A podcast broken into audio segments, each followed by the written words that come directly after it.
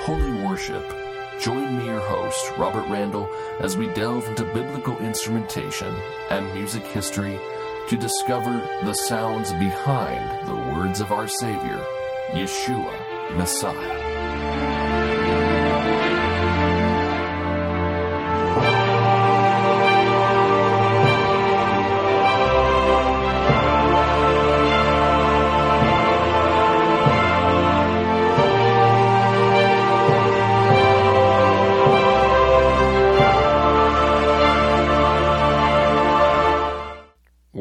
This show may not be suitable for some children.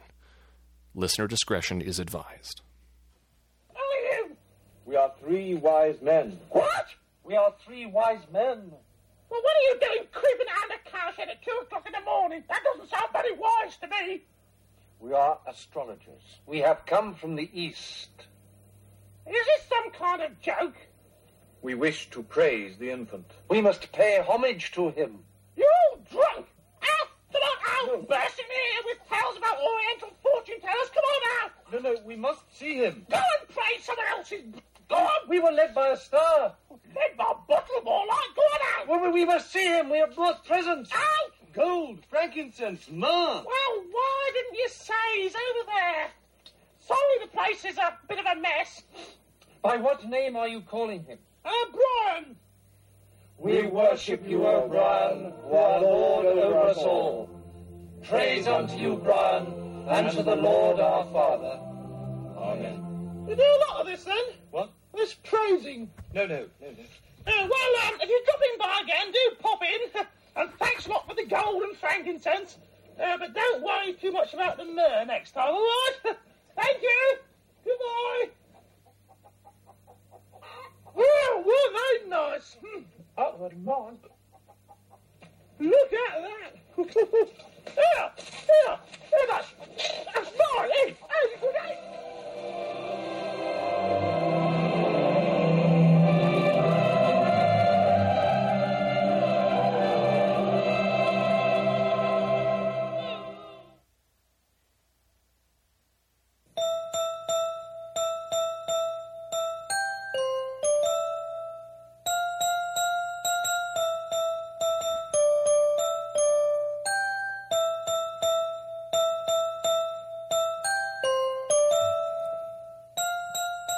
In the book of Ezekiel, he wrote, The angel brought me to the gate of the house of the Lord, and I beheld women weeping for Tammuz.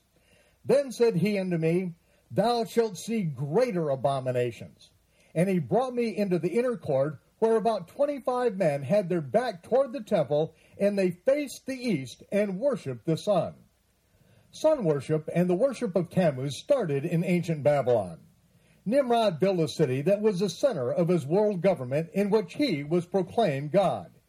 His kingdom bore totalitarian rule over the people, reducing men to slaves in his political, economic, and religious system.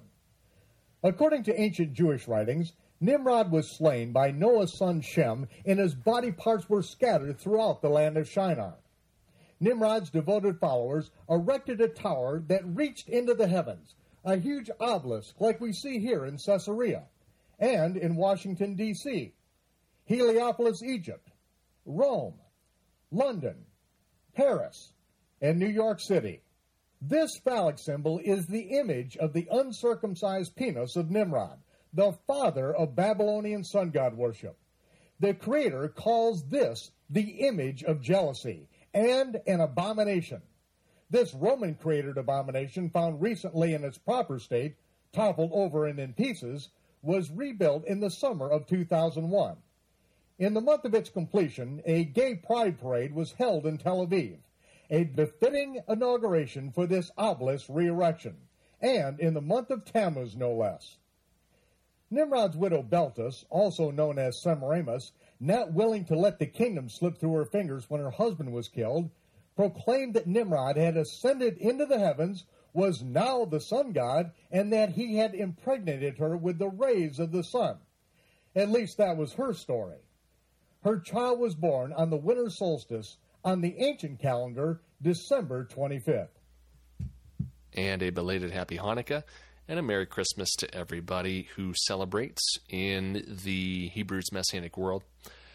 The reason why I started this show with some parody as well as um, as well as some of the common teaching that we have come to understand in the Messianic community is because we're laughed at. We are absolutely laughed at for believing why what we believe. And I'm going to go into detail here in a moment. At the same time, when I say these things that I'm saying tonight, I want you to understand that I'm saying this out of love and out of genuine concern for the way in which we present the material that we're presenting.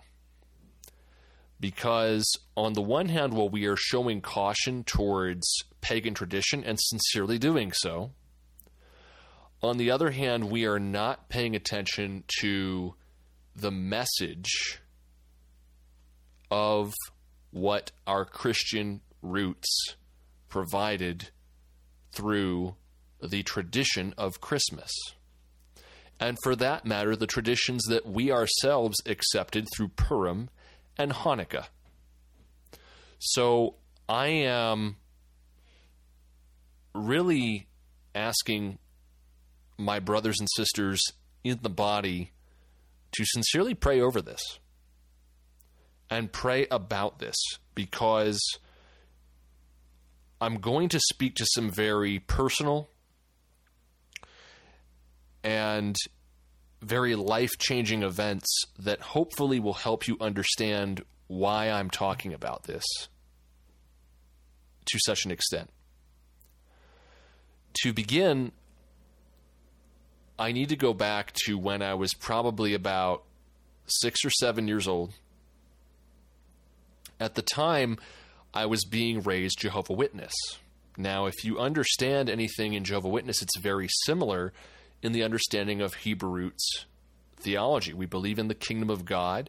We believe that He has a kingdom that's going to come for us, that Father God, Jehovah, Yahweh, Yehovah, Yahuwah is going to provide that kingdom for us, and Jesus Christ will rule that kingdom.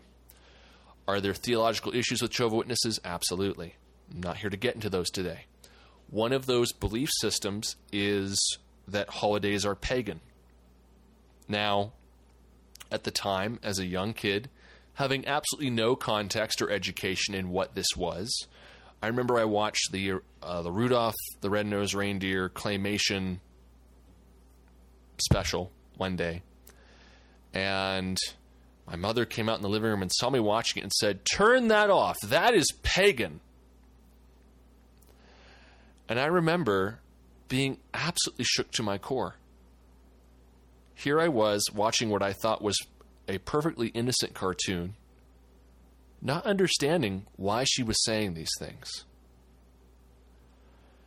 Fast forward 20 years later, when I enter into the Messianic community and I pick up the book, Alexander Hislop's The Two Babylons, and I begin to read the content that most messianics were quoting from, like Michael Rood at the beginning of our presentation, like the late Doc Marquis in his Pagan Holidays video, like many other faithful Bible teachers that we have come to know and trust. Um, Captain Dan and Maria, who were early pioneers on Hebrew Nation Radio, um, and many sincere others. You know, um, Avi Ben Mordecai and his wife did a, a great presentation on the pagan origins of the holiday. And for that, they should be commended. I'm not disparaging that. Please understand this. But I want us to understand that the source, one of the source materials that we are using, the two Babylons, is a laughing stock amongst Christians and people in invalid academic practices who know that Alexander Hislop, for his zealous Presbyterianism against the Roman Church was horribly bashing history and making up figures like Semiramis, of which there is no pagan deity or consort to Nimrod that we can find historically. The only historical Semiramis, it was a queen in Africa. You can look this up in Wikipedia. It's not hard. furthermore, the idea that Hislop presents that every pagan deity has a a portion in in in Babylon from the Norse gods, the Egyptian gods, the Sumerian gods, all the gods that are Roman Catholic incarnations eventually point to Babylon.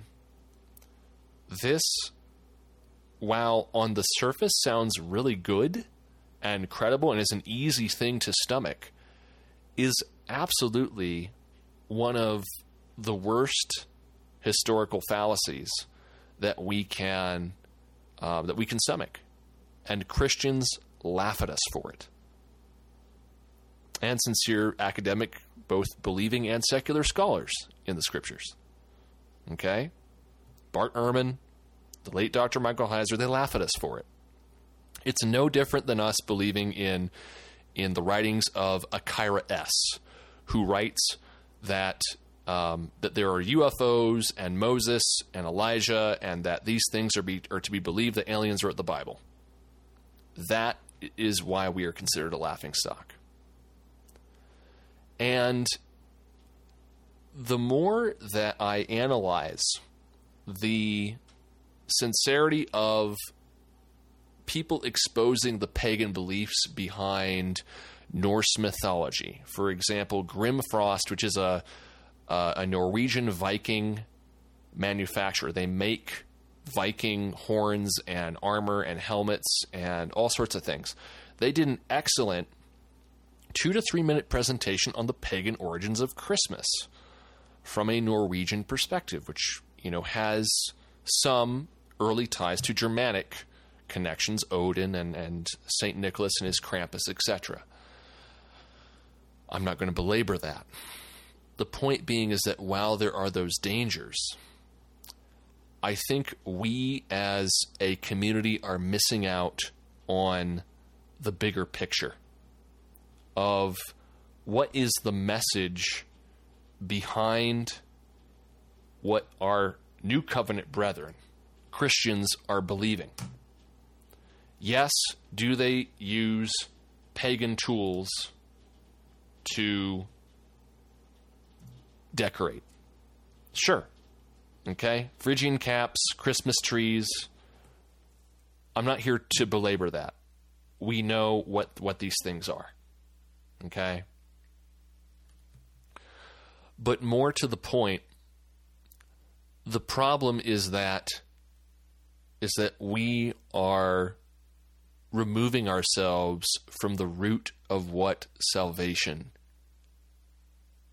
is supposed to be about. Okay? Now, in my own research in this area, I want to speak a little bit to what I found in terms of Christmas as a holiday. First of all, most of us consider the, the Gregorian solar calendar. And we do that from a Roman Catholic Church perspective, i.e., because most of us are approaching this from a Alexander Hislop Babylonian everything is pagan perspective. However, I want us to approach this from another perspective. I want us to approach this from the perspective that we know nothing about the pagan origins of the mistletoe or the tree, etc. I want us to approach this as if we are learning this afresh as new baby Christians. And I want us to give credence for the time being to allow the church fathers to have their say in this. And the reason that I want us to hear this is because this is no different in the core message of what we hear in a Christian church than it is in Purim or that it is on Hanukkah. Okay? So let's take a moment and listen to what the church fathers have to say about this for a moment. Now, most of, while we understand Western Christians celebrate on December 25th, Eastern Orthodox circles, that's Russian, Greek, etc., um, still, still celebrate Christmas according to the Julian calendar on January 7th. Okay? And so, are they pagan for doing that? The Episcopal Church uses their own calendar to celebrate Christ's birth on January 6th. Are they pagan for doing that? The Ethiopian uh, Church celebrates on January 7th. Syriac Church, Antioch, observes the 25th of December. Others, like Syrians, celebrate on January 6th. Coptic Christians, Church of Alexandria, celebrates on December 25th on the Julian calendar, which corresponds to the 29th of Kyask, 29th of the ancient Coptic calendar. Other countries use different trees to observe holiday beliefs. India uses a mango tree. Communist countries with foreign religions celebrate Christmas as a commercial event to decorate homes and sing secular songs. We, we're not just the only Western school in town that can claim everything is pagan. Okay, we have to be a bit more open minded than what we have, we have been fed in our Alexander Hislop II Babylon's defense of pagan Christianity, as it were. Okay? Let's begin with the patristic church fathers. Those of later generations justify the date of cele- and celebration. Certainly, the great theologians of the past had their disagreements on this subject as well. One church father, Origen, very controversial figure, circa 185 to 254 AD, claimed that birthdays were celebrated to pagan gods and that it would be wrong to uphold Christ's birth similar to those who were honored as kings in scripture like Pharaoh and King Herod. Clement of Alexandria, circa 152 to 215 AD, disagreed, stating that Christians should observe on May 20th, while others believe that the Lord's birth should be celebrated on other dates. Hippolytus argued for January 2nd. Polycarp a Latin treatise written in the year 243 argued March 21st, in the belief that this was the day in which God created the sun. Augustine, the first Catholic in a modern sense, decreed, We hold this day holy, not like the pagans, because of the birth of the sun, but because of him who made it. The Rudolph date, as we know it today, was given place due in part to Origen's claims that pagan gods and the Church's stance on December 25th. Two festivals were prominent in pagan festivals. Uh, Natalis, Sol Invictus, a Roman festival celebrating the birth of the unconquerable sun Mithras, an Iranian celebration of the Sun of Righteousness, which was also celebrated by Romans, and the winter solstice, which was celebrated a few days later. This led to the coupling of the feasts by the Roman Catholic Church. Thus, in 150 AD, Pope Julius I began the celebration of Natalis Christi, Christ's Nativity, a Vatican website goes on to explain further. We're not going to go into that. But I wanted you to hear that even church fathers from you know 3rd century up is essentially what we're talking about here. First to 3rd century um, are essentially people who disagreed on this issue. Okay? This is no different than the shape of the earth or which calendar is correct. Okay? I'm sorry. This does not have a solid answer. Not until he returns and rules and reigns with a rod of iron, folks.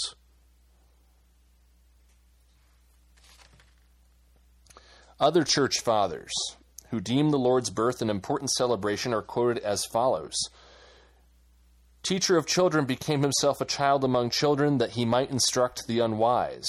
The bread of heaven came down to earth to feed the hungry. And that was Cyril of Jerusalem. The Lord did not come to make a display, he came to heal and to teach suffering men.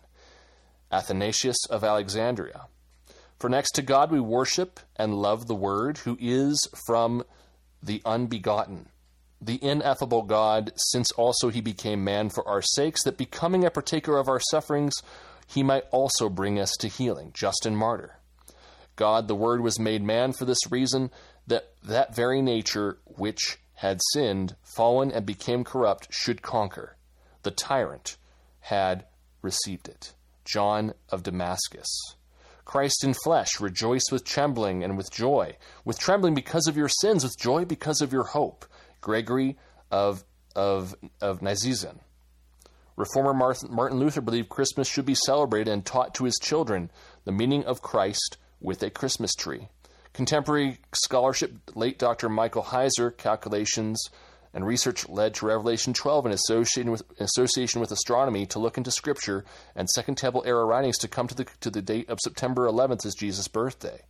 The information detailed in Heiser's The Naked Bible podcast, December 25th of 2016, a defense on the question of the date being pagan, as well as the practice of Christmas, can be found the following year, same date. So, because I hear no one in the Messianic community quoting these church fathers and their differences, I had to bring this up. Because everyone points to the pagan, the paganism of it. And I'm hoping by reading these quotes, it gives you some food for thought that while this is a tradition, there is biblical precedence in what is being said here. This is not paganism for the sake of the message that is being conveyed on these Christmas services. Period. The hearts of these believers is sincere in the message of salvation within a tradition of the birth of the Messiah, just as our redemption and the rededication of the temple is no different with our pseudo historical books of the four Maccabees volumes.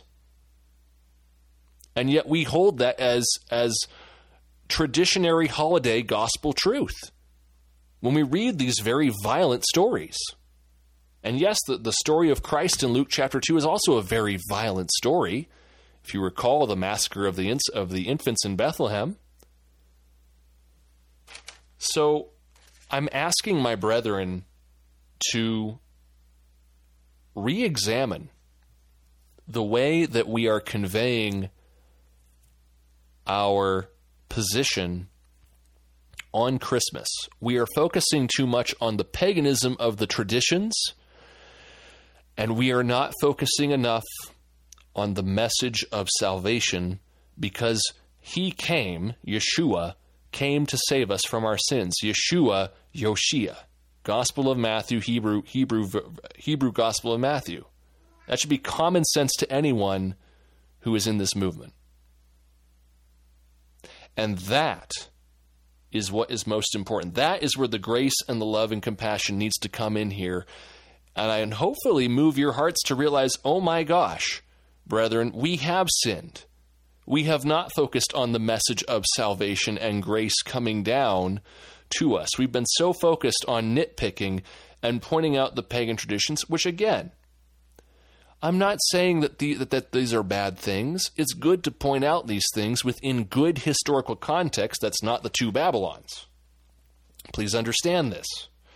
But we're missing the bigger point that we have Christian roots that point towards Christianity 101, where we came from before, I, before our eyes were opened by the Holy Spirit to Torah and that by having Christ as the center of Christmas is not a bad thing. You can throw away the tinsel, the mistletoe, the trees, the Yule logs, absolutely, burn it all. Couldn't care less. But we need to minister the understanding that, yes, he was born at some point not December 25th, maybe not December 11th, uh, I mean September 11th, maybe not in tabernacles. You know, we can throw all sorts of calculations out there. While the holiness of God is very paramount and that we are to exemplify that, we need to show grace to our new covenant brethren and we need to unite with them more than ever in these darkening days around the message of salvation, around what the Bible says.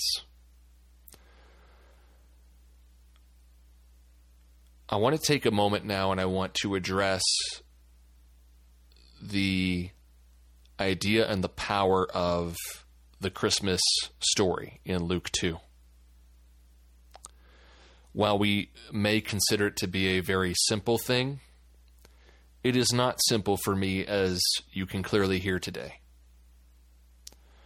My late father, six years ago, the last words he ever spoke before he passed away suddenly on Christmas Eve, which is today, um, was Luke 2. He witnessed the gospel of salvation to someone in our family who was not saved. And when that happened, Torah didn't matter at that moment. What mattered was the love of Christian brethren who came for, for eight hours from 8 o'clock in the evening till 3 o'clock in the morning to clean up food, pray for us, the entire pastoral staff of two churches coming over to help counsel us, and filling out police reports. You know, the love of Christ mattered that night. Not were we observing Hanukkah. Not did I have a pagan Christmas tree that I was celebrating with my family? No, the impact of the gospel message is what mattered. That my father died a hero proclaiming the gospel to someone who didn't know about Jesus Christ that he came to save them from their sins. We play around with our Hanukkah and Purim traditions, so do the Christians. We're no different than them. And we need to take the Bible more seriously than we do now, where the message of salvation is concerned more than ever. And with that, I leave you with a Shabbat Shalom, a belated Happy Hanukkah, and a Merry Christmas. Be blessed, everyone. Study the Word. Bask in His grace and His salvation. Shalom.